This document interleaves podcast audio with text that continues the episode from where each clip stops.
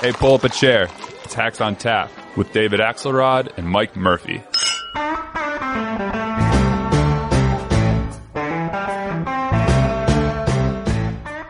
Well, Axe, another contest of champions. You were there in Ohio. I was down here in the vital swing state of Florida. What do you think?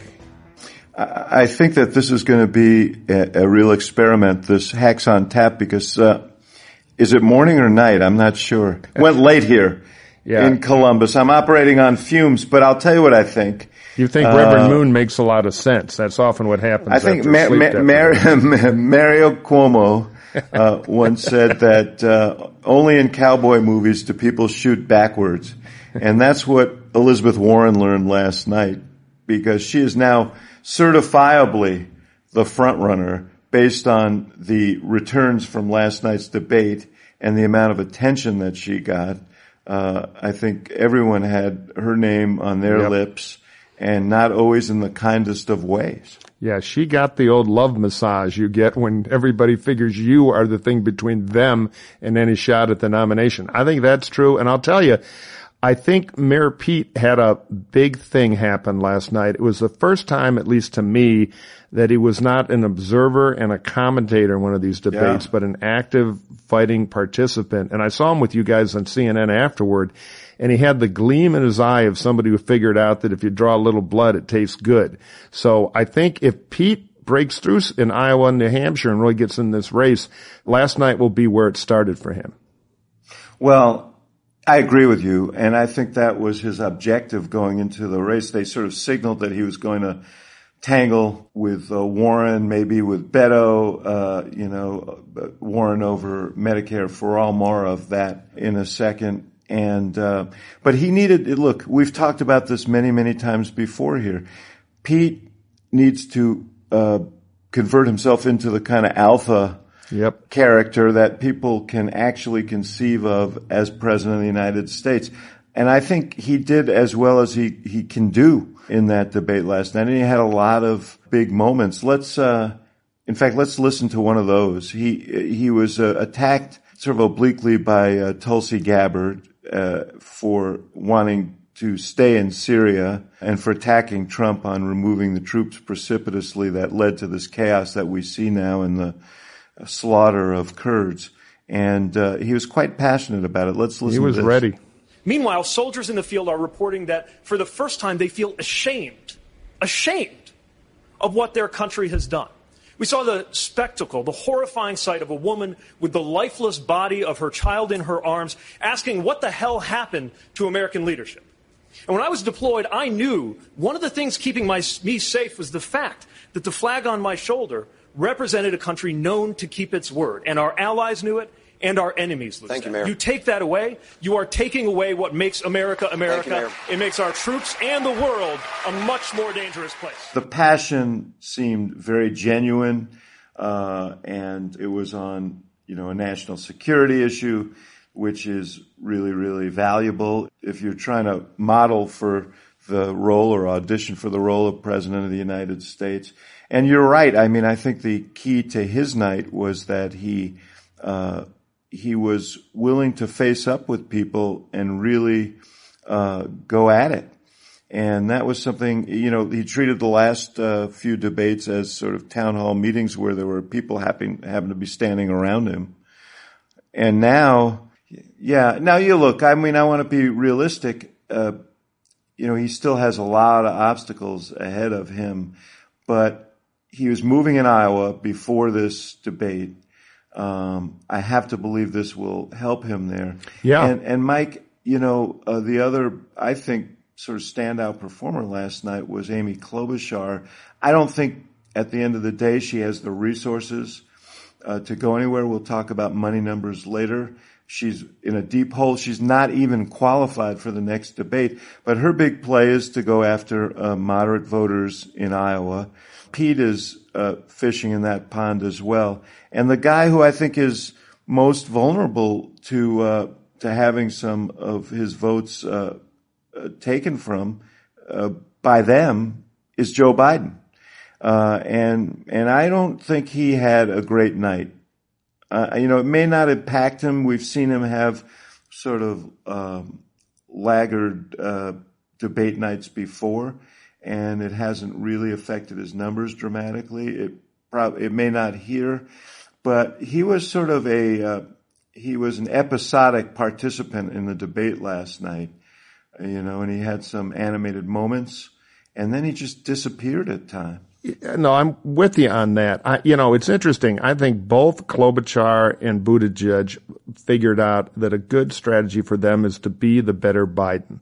Come from the center left, corner up Warren on the, the, the liabilities of the Medicare for All plan and I thought they both did it really well. Now, Amy's problem is she really needs a time machine to have done this a couple of debates ago and get in the race. She was waited to an hour before midnight to show up. And, you know, the difference between them, and, and we'll get into this because the other great info that's out is all the FEC money, the Iowa, New Hampshire, and your cash on hand are the three things that count. And Pete's got nine times as much money as Amy. So it might be too late for her. You know, only the voters of Iowa could throw her that rescue. Uh, but you're right about Biden you know, he, his, his expectations have been lowered to the point where just survival is considered a win. And while he had a couple of moments we're talk about, it was the same kind of shuffling performance. And I think a big problem he has is that Buttigieg and Booker and to some extent Kamala, most of the rest of the field, are, Warren when she's on her game, are very loquacious, and that really hangs a bad lantern on his stumbling around and malaprops and all that. So you know, that plus his money, which we're talking about, uh, not great, not great. A lot of vulnerability there. N- nothing last night made me think, uh, change my opinion that I think the odds are greater he's not the nominee than he is. You know, it's interesting. You, you, you make the point that's so important, which is if you're a Buttigieg and, you know, for, to some degree a Klobuchar and you need to make uh, progress at Biden's expense, you don't do that by going after Biden which would have been a bad strategy. You right. do it by going after the front runner who's on the other ideological side of this uh, debate, and that's what they uh, what that's what they both did. You know, Elizabeth Warren, as I mentioned at the beginning, for the first time, uh, really got scuffed up in this debate. I think at the end of the day, she probably parried it fine. Uh, but it was a preview of things to come, and particularly around this issue of Medicare for all. Let's listen to an exchange on Medicare for all. Look, this is why people here in the Midwest are so frustrated with Washington in general and Capitol Hill in particular. Your signature, Senator, is to have a plan for everything, except this. No plan has been laid out to explain how a multi trillion dollar hole in this Medicare for All plan that Senator Warren is putting forward is supposed to get filled in her kryptonite is clearly the cost of her plan and she doesn't have an answer. She, it does not play well. And we know from the polling, I'm sure the pollsters for the other campaigns were happy that it doesn't test well either. So we, we saw Warren really wobble for the first time. I agree. It doesn't knock her out, but it showed a vulnerability in a clear way that has only been hinted at before. I, I think that this is an intriguing issue because it's a signature issue. It's going to be a focus of Republican attacks. You would know that better than I. And um, it's the one place where she is not not standing on firm ground. And I really wonder how this is going to evolve here. She said on that CNN show, "I'm sticking with it. i am you know, the Bernie Sanders plan is is a good plan." And I asked her, "Is this the one you're going to introduce if you're president?" And she she intimated yes, but left enough wiggle room. She's a wily coyote on this issue, I'll tell you. Yeah. Are you saying that the Medicare for All bill that is in the Senate that you signed on to, Bernie Sanders' bill, is the plan that you are running on and the plan that you will try and implement when you become, if you become president of the United States? You're not going to have your own plan. You're satisfied That's with the plan. Sanders plan. I think it's a good plan. I think Medicare for All is the way that we make sure that everybody gets covered at the lowest possible cost and that you and a lot of people like you do not have to spend hours on the phone arguing with insurance companies only to be told no. I'll tell you, call me cynical, but I think her cynical, plan man. on this is to I think her, she might have a very detailed plan on this. It's just not public because the plan is the minute Bernie is no longer a threat, she'll wrap it up and evolve to Medicare for all, which tests a thousand times better. Uh, so I think she might still have an escape hatch there. It is a gift to Donald Trump if she takes a firm position on Medicare for all into the general election. You know, and I know, and most practical politicians know that healthcare politics is like jumping into a swimming pool full of razor blades. It is a very dangerous place as the Republicans found out in the midterms and Democrats found out in elections before that if you're the agent of big change, you take on political risk. And I don't know what I, what I want to see now is Bernie, who, by the way, uh, is looking sharper than before. Bernie was um, an ad- Bernie pumping. was an advertisement for stents. Uh, yeah, I mean, yeah. brought to you by evil pharmaceutical he, companies. By the way, I, I, didn't hear a thank you from him for that, but he was he was good, and he has an opportunity to attack her on the other side and really corner her if she does start to wiggle. That's one reason I think she's probably a little worried about her left flank on the Medicare. he all. did actually attack her. Even Bernie attacked her uh, a little last night for not being as clear on the fact that their taxes would go up right, as right. a result he's of honest about it. I'll give him credit for that. Yeah, he's got the freedom of a true believer who at some in some form or fashion may know that he's not probably headed for the White House, but really wants to raise these issues. He's, by the way, did you see he's getting the endorsement of uh, AOC and AOC, a couple of other yeah, squad members, yeah. you know, on. I think they have a distant cousin of Trotsky showing up too. it's going to be quite a rally. You know, uh, uh, I mean, but look, it'll help him. He's got a little restart off this. I don't know if he can do anything with well, it, but it could have been a real disaster. The question is, does it, uh, is it a problem for uh, Elizabeth Warren, who is competing with him for uh, progressive voters and particularly younger voters? Uh, will this move anyone? Do endorsements matter? But yeah, I mean, look, old conventional wisdom like two days ago was Bernie had a heart attack. He's on the way down and uh, he is a uh, zombie candidate. New conventional wisdom. Bernie has a new lease on life and uh, he's still in this race. And uh, in these cash on hand numbers we're going to talk about, he is by far the best funded candidate. So he's he's got a lot of chestnuts stored stored away for the winter here. And uh, yeah, look at it this way: he he's got one dollar for every four dollars Biden has in the bank.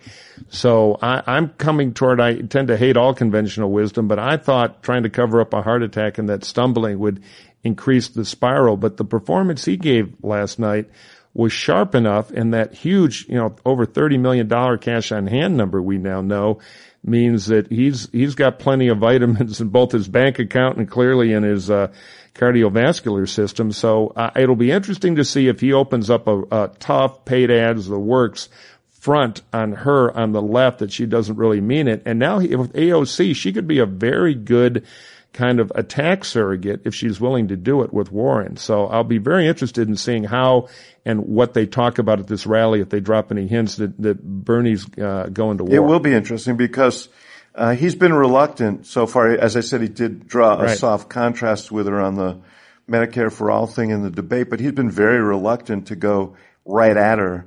And, um, and we'll see if that happens. But in any case, his hanging around is not great news for her in this race. So my bottom line on Warren, I think she had a, she had some good moments in that debate.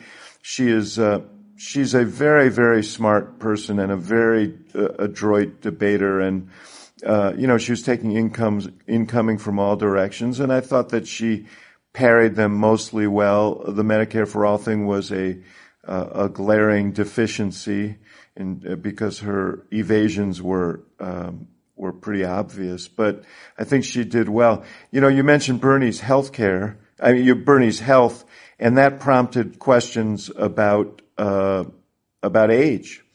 And Joe Biden got this question, and clearly he had been laying on the pitch. Uh, and uh, here's what he had to say about that. One of the reasons I am running is because of my age and my experience. With it comes wisdom.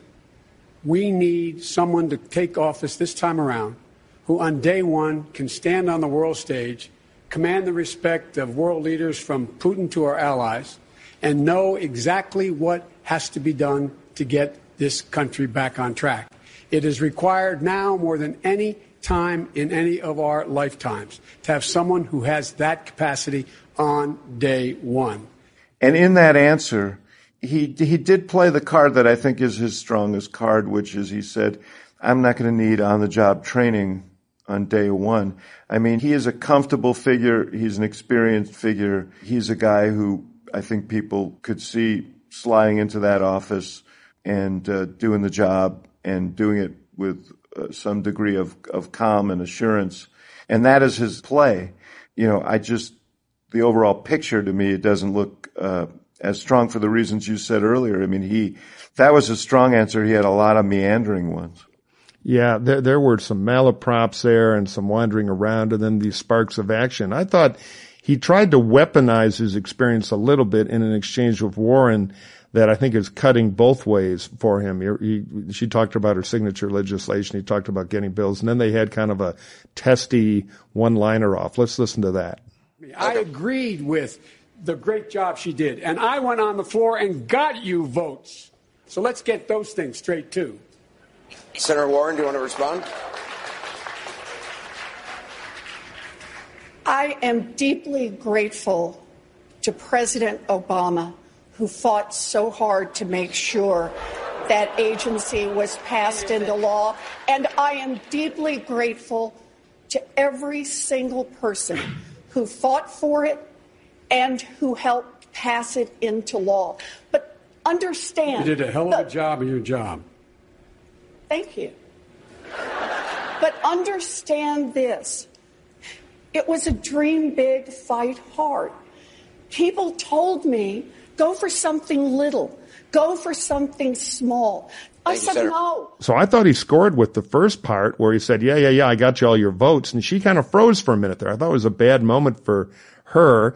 Then she thanked Obama, which seemed rude and gratuitous Yeah, to me. But then like Joe, being Joe, couldn't not talk. Yeah, he, the crowd crowd didn't like it.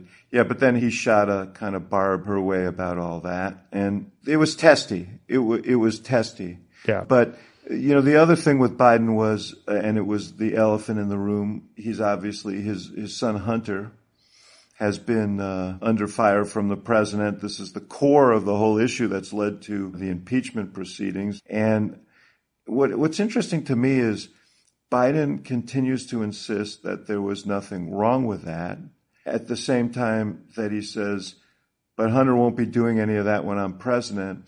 And he got the question and he sort of sidestepped it as to why there's a difference between Hunter doing it when he was vice president and Hunter doing it when he was president. It's like he did nothing wrong, but I promise you he won't do it again. Right, exactly. He's given up murdering, not that he murdered anybody. Right. So, you know, I, I don't know what the impact of all that is. Uh, you know, his numbers have been pretty steady despite all that. He's not giving a complete answer on this. You know, it's noticeable. Yeah, I think the last 30 days for Biden has really been a story of lost opportunities because when Trump engaged him, Biden could have put on his Patton helmet and said, all right, the general election is on. It's me and you and gone all offense on Trump, squeezed out everybody else's oxygen. I mean, we've talked about this and, and, and really kind of become the guy vis-a-vis Trump and start scoring points. Instead, it's been a wobble. He's just had a bit of a problem going on the offense about defending his son and pivoting to the Trump kids who are hardly on the cover of Business Ethics magazine. But, you know, he just hasn't been able to grab the moment. So he's sinking into this one of the top people position. And the debate did nothing to move that needle. I mean, look, there's a lot left. We know the every day going forward in Iowa is worth two of the days we have behind us. There's, there's some real campaign left for something to happen. But I just watched him last night and I like the guy, but I was thinking, wow, he feels like third place in the caucuses to me. So Klobuchar, just a, a minute on her. She did have a good exchange with Warren. Uh, let's listen to that. I want to give a reality check here to Elizabeth because no one on this stage wants to protect billionaires. Not even the billionaire wants to protect billionaires. Uh, we just have different approaches. Your idea is not the only idea. And when I look at this, I think about Donald Trump, the guy that after that uh, tax bill passed, went to Mar-a-Lago, got together with his cronies, and said, guess what? You guys all got a lot richer. That was the one time in his presidency he told the truth. Realistically, can Amy go anywhere in this race? I mean, she, as I said earlier, she, she has yet to qualify for the November debate. Yeah, my guess is she'll get a little surge in money now, maybe a little surge in polling because, you know, as we both know, the national polling is kind of a noise meter for what's going on and she's going They on They say now. she raised a lot of money Cable last sheet. night. online. Yeah, but you know, they all do that. It's like they should share one press release. I'm sure Castro and a phenomenal upshot in, you know, donations. But my guess is she legitimately did, but she needs it. You know, her, her FEC report was showing, I don't know, about 4.9 million in cash, but we all know campaign managers keep some bills in the drawer to pump that up and there've been a couple of weeks. So I'll bet her real cash on hand is, is, you know, just over three mil. That's not a lot of gasoline to fuel an army, even if you give them something to work with, like that debate last night. So I just, if she had been this candidate a few debates ago, engaging that way, she, uh, she could be selling a lot more tickets. Well, there are there are a number of candidates on that platform who are just teetering on the edge. Did you see anybody else who made a, an impact last night? Let's let's talk about Kamala Harris, who, you know, started with such promise in this race and, and finds herself yeah. in a much more precarious position now.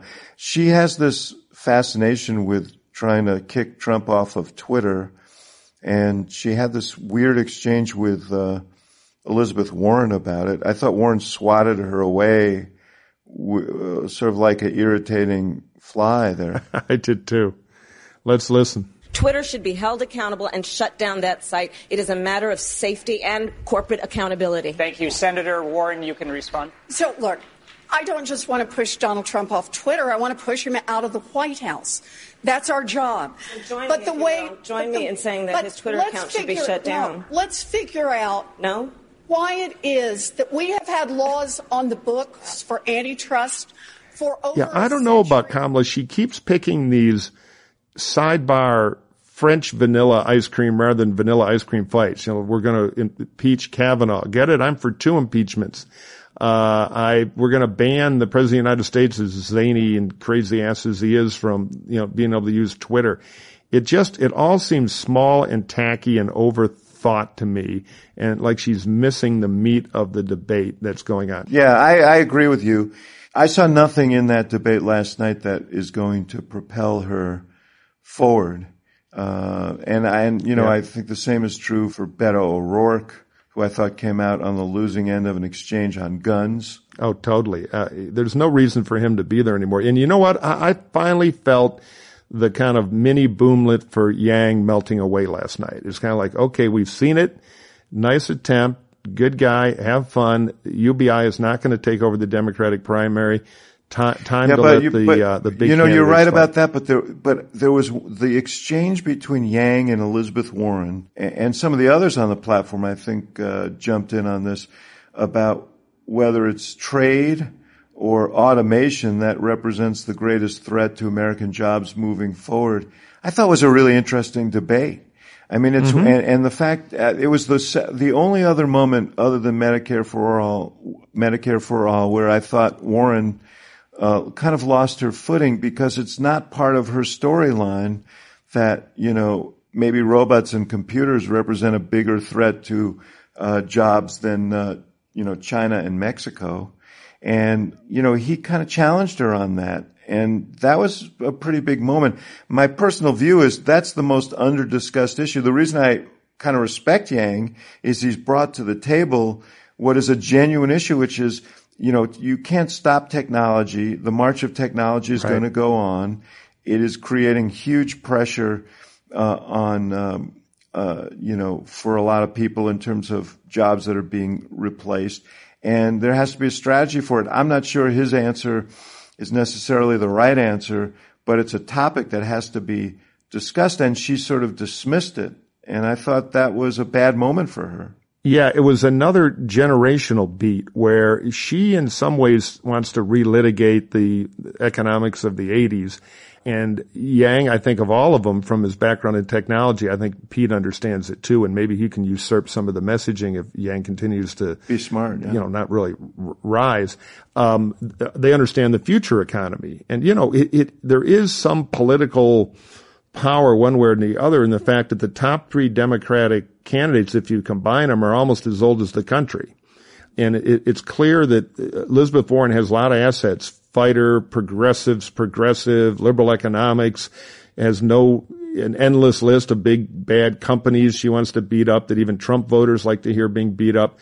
But as far as a visionary for the economic future, that's not her. She's a grievance candidate about the last 30 years for the middle you, class. You know, you're and, right about, it's interesting. It'll be interesting to see if Pete does pick that up because that's that's fertile ground for him to plow. Totally. Especially, you know, he totally can also he integrate it with his story in South Bend because he's made a big effort to bring new industries in there and adapt and adjust this Rust Belt city to the modern idiom. So, I, the, you know, a guy we haven't mentioned. But one, one other, Yeah. just if I uh, don't mind interrupting for one sec, one other thing I I forgot to make this point about Warren, and maybe by the time this thing airs later today, she'll clean it up. But she did have a bad gap where she talked about pulling all American troops out of the Middle East. Now, you can argue contextually the question was about Syria, so she was answering about Syria. But I, I saw that and like sat up and said, "What did she just say?" Because that is a another super amateur level um, applause line, almost Trumpian view of uh, how we uh, operate as the the hyperpower in the world. So,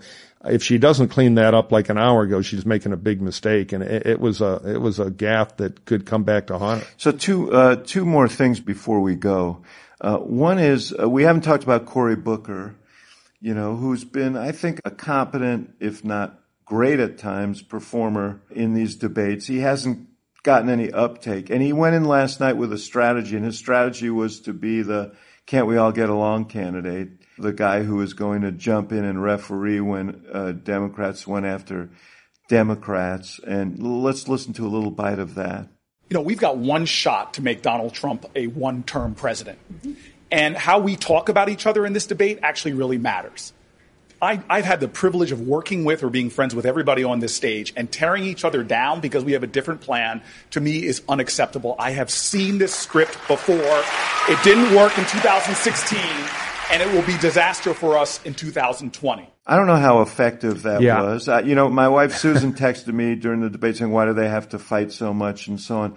I, I maybe I'm just jaded or, or worn down by my own, but but I didn't. I thought that was a relatively tame debate. And after all, what what are primaries for if not to kind of sort out these Right. differences? Yeah, look, I had the same, you know, I, I've been sort of an optimist on Booker as somebody could emerge late because I think he's a great performer. Got a great So organization in Iowa thinking- too, by the way. But Right, right. The ability to leverage success. So I'm watching that thinking, boy, he's a great performer. And then I, I kind of had a lightning bolt. It might have been the, the bourbon, but I, I always have to watch one of these debates slightly anesthetized, uh, on the Democratic side. But, um, oh yeah, because your uh, debates back in the is- 16 were such a such a pleasing affair. But anyway, go ahead. no, no, it's more ideological. I'm just sitting there thinking I'm going to learn what it's like to live in Britain in the 70s after Elizabeth Warren's done nationalizing it. But anyway, putting all that aside, we'll have a hundred discussions of that I'm later. sure. I watched Booker and I thought he is wasting all this communications talent on a dud message because in a general election, I, I think there could be a great hunger for Yeah. a uniting message like that. But as you say, th- this is a family fight here to pick the champion to go slay the dragon Donald Trump. And, and he's going into the Gandhi routine every time he can. And he's now tested this. And, you know, we, we know from the polling what's going on in the race. It's not what they're looking for. So he's wasting all his ability to communicate on kind of a dud message for a Democratic primary.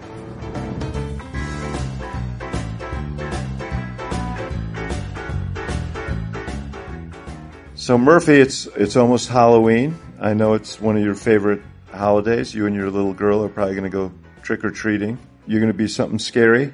I just say in Los Angeles, my wife and I go out and she points at me and says Republican and people scream and run away. So I don't even need a costume. That is, yeah, frightening, huh?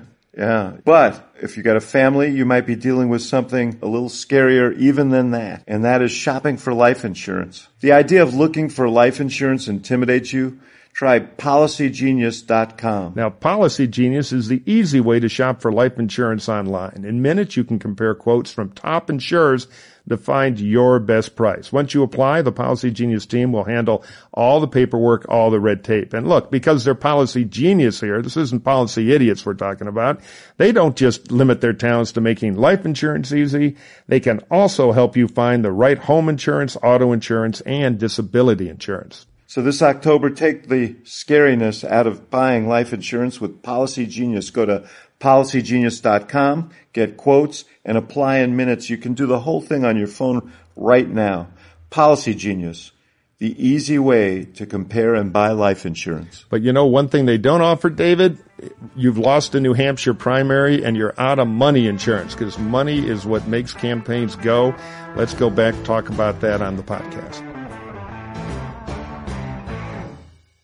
We've been talking all around these numbers. Let's talk about them because, you know, if you're a practitioner, cash on hand numbers are really, uh, really tell you a big story. And so yep. everybody had to file their FEC reports yesterday. And what we, what we learned was kind of shocking, uh, in that Bernie Sanders had 30, almost $34 million in the bank. Elizabeth Warren, 20, almost 26 million. Pete Buttigieg, 23 million. Kamala Harris had, uh, almost 11 million. Joe Biden, $9 million. I, yeah, how could yep. how could a guy be the front runner, the establishment candidate? And what it speaks to is something we've been talking about all along. He doesn't excite people, and therefore he has no uh, ability to raise uh, digital money. And so right. he's going to all these traditional sources of funding and he's going to cap out on those. And how he feeds the, how he feeds this campaign is a mystery to me. Yeah, this, this is a big thing. So just to decode for a few of our uh, listeners here, every three months you file a report that discloses what you spent, what you raised, and what you have cash on hand. And again, as we were talking about, every campaign manager does a little trickery to be slow paying bills to pump this number because he knows the political class look at it as carefully as they look at the Iowa and New Hampshire polling. So all these numbers, my guess, are pumped a little, but it, it tells a real story. You know, I like to joke that when the campaign reaper comes calling at your headquarters front door, it's not a guy in a hood with a sickle. It's a mild mannered accountant with your cash on hand number from the bank. Because without the money to fuel staff and organization and paid media and digital and all the stuff that you need to communicate a message, you know, you may, you may be the best thing ever. You're not going to be able to roll early success in Iowa, maybe not even afford that. So you look at this and as you say, there's Biden with nine million cash, which is probably really eight million. Uh, he has raised the high dollar money, the 2,800 and less dollar donors, but he's probably not doing well in low dollar digital. So that is a real threat to him if he can't have a cash pile to roll out. On the other hand, you look at Bernie, who can not only keep flagging his Bernie message with almost 34 million or probably really 32, but it doesn't matter, a ton of a lot. He can also go hurt somebody with paid ads. Warren is right where she wants to be, the money to exploit success early. And Pete has the ability to stick around and take that shot in New Hampshire and Iowa if he if he has a success in Iowa, and to go tell his story in South Carolina and Nevada. So if he can start to get some support, he can he can roll forward. And Kamala, you know, I'll give her credit. I, I thought her number would be less, but it's still B tier, though more than Biden. And then the rest of them, it's. Uh, it's the story of uh, decline. Yeah, I mean, it's kind of, yeah, Booker 4 million, Klobuchar 3.7, and Beto O'Rourke 3.3 yeah. million dollars. Remember, his calling card in this race was that he raised $80 million for his Senate race yep. in Texas. And it turns out that the great fundraising magic had something to do with a guy named Ted Cruz who he was running against. That was instant cash for him. But I, I don't know how these candidates uh, down at the bottom of this list um, survive. Nor should they, really. Well, uh, you know, I mean, I, I, think the debate rules were kind of screwed up, and the Bullocks and Bennets of the world deserved a better shot. But the truth is, the the marketplace is speaking here. I mean, I'm fine with them hanging on through Iowa, but it, it's pretty pretty clear what the writing on the wall is for just about everybody outside the top six or seven. Yeah, well, let's bottom line it then like who is real and who is not, just to finish up this discussion, you know, as we leave this debate and head into, uh, into the next one in November, the JJ dinner or what it, I don't know what they call it now. They don't, you, we can't call it the JJ dinner anymore. the woke happiness dinner. Yeah, it's not the Jefferson Jackson dinner anymore, but I think it's the fall Democratic dinner, but that's the big political event on the Iowa caucus schedule. That's coming up, uh, at the end of the month. But it's the, the thing, there is a, there is a t- there are tiers that are beginning to form between the real and the unreal, and um, mm-hmm. good way to put it. And uh, you know, I don't know where to put Bernie because he has a, kind of a, a, a very large cult, but I don't know if he can grow it into uh, enough to to actually win primaries, but he's going to be hanging around.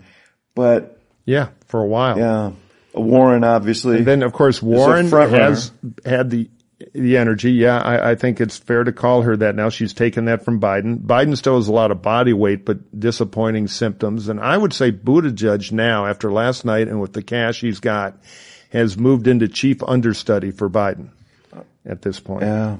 Well, it's all very interesting. Um, I thought, uh, at the end of the day, that was probably the best of the four debates. I thought 12 people on a stage would be unsatisfying.